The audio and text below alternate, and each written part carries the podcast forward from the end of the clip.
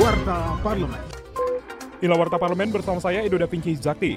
Wakil Ketua Komisi enam D P R R I Arya Bima mengungkapkan menerima aspirasi dari pengusaha tempe berskala kecil dan menengah yang menyebutkan jika sampai saat ini harga kedelai masih terlampau tinggi.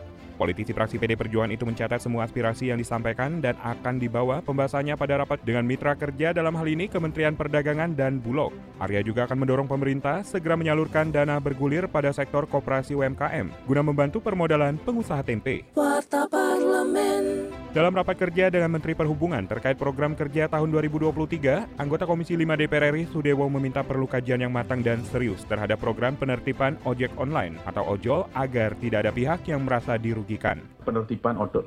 Ya, saya sangat mendukung niat baik Kementerian Perhubungan kalau memang itu bisa dijalankan. Karena kenyataannya odol itu berdampak negatif. Tapi di sisi lain, meskipun itu di luar koridor peraturan perundang-undangan, odol itu juga berdampak terhadap daya jangkau beli masyarakat karena harganya bisa terkendalikan. Tapi apakah itu semua menjadi sebuah kenyataan? Belum tentu. Kalau tidak ada kajian, tidak ada penelitian. Inilah yang saya dorong kepada Kementerian Perhubungan.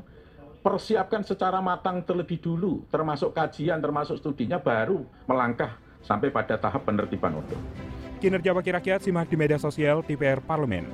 Ketua Grup Kerjasama Bilateral atau G K S B Indonesia-Perancis Hetivas Jaefudian menyebut jika kerjasama bilateral antara Indonesia dan Perancis masih terjalin dengan erat. Hal itu disampaikannya usai menerima kunjungan Senat Perancis Mister Damien Rignard di Komplek Parlemen Senen, Jakarta.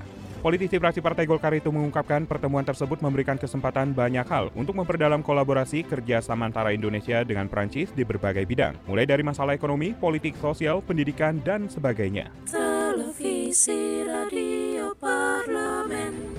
Demikian Warta Parlemen, produksi T V dan Radio Parlemen, referensi Indonesia. Biro Pemberitaan Parlemen, Sekjen D P R R I.